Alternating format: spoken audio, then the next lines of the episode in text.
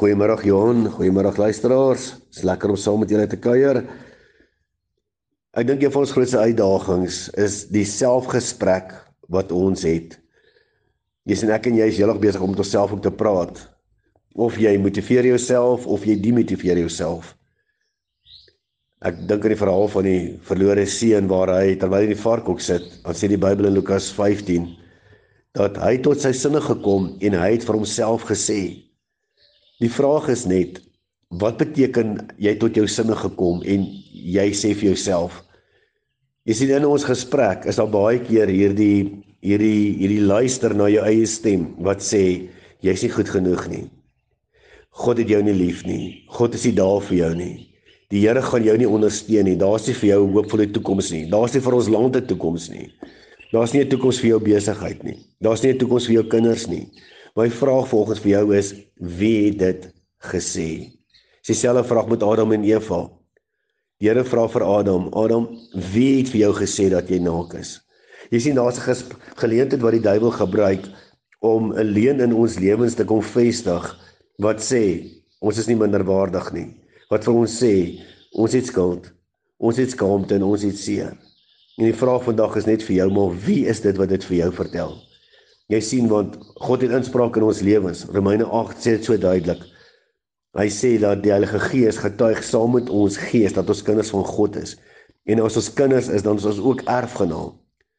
En daarom die die waarheid van God het 'n groter inspraak in ons lewens as kinders van God as die leuen wat die duiwel die hele tyd aan ons wil kom vertel en sê daar's nie 'n hoop vir die toekoms nie. Almal van ons soek aanvaarding. Almal van ons soek waardering. Almal van ons wil weet dat daar iemand is wat beskikbaar is vir jou. Almal van ons wil weet dat daar 'n toegeneentheid is, met ander woorde, iemand anders wat vir jou lief is. En almal van ons wil weet dat dat uh, daar 'n verantwoordbaarheid by jou, met ander woorde, dit wat jy doen in die lewe, ware toevoeging het tot die samelewing. En as jy kom binne in die konteks van daai goed waar die duiwel kom en soveel keer vir ons lieg, waar hy vir ons kom sê, maar jy word nie aanvaar nie.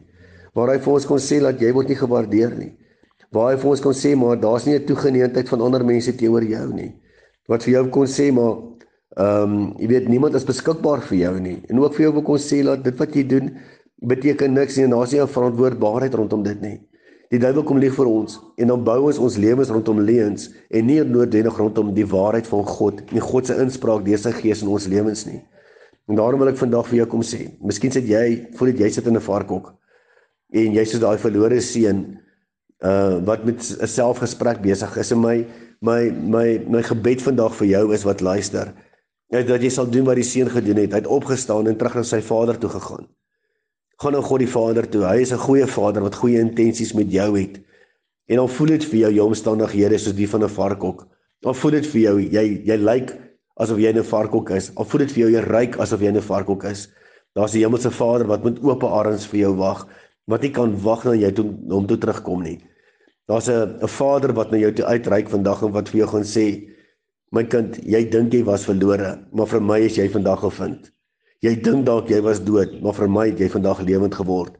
Hier is 'n tafel wat vir jou voorberei is. Kom sit aan. Hier's 'n huis waarin jy kan kom bly. Jy is my kind. Jy's nie vir my 'n slaaf nie, maar jy is my kind.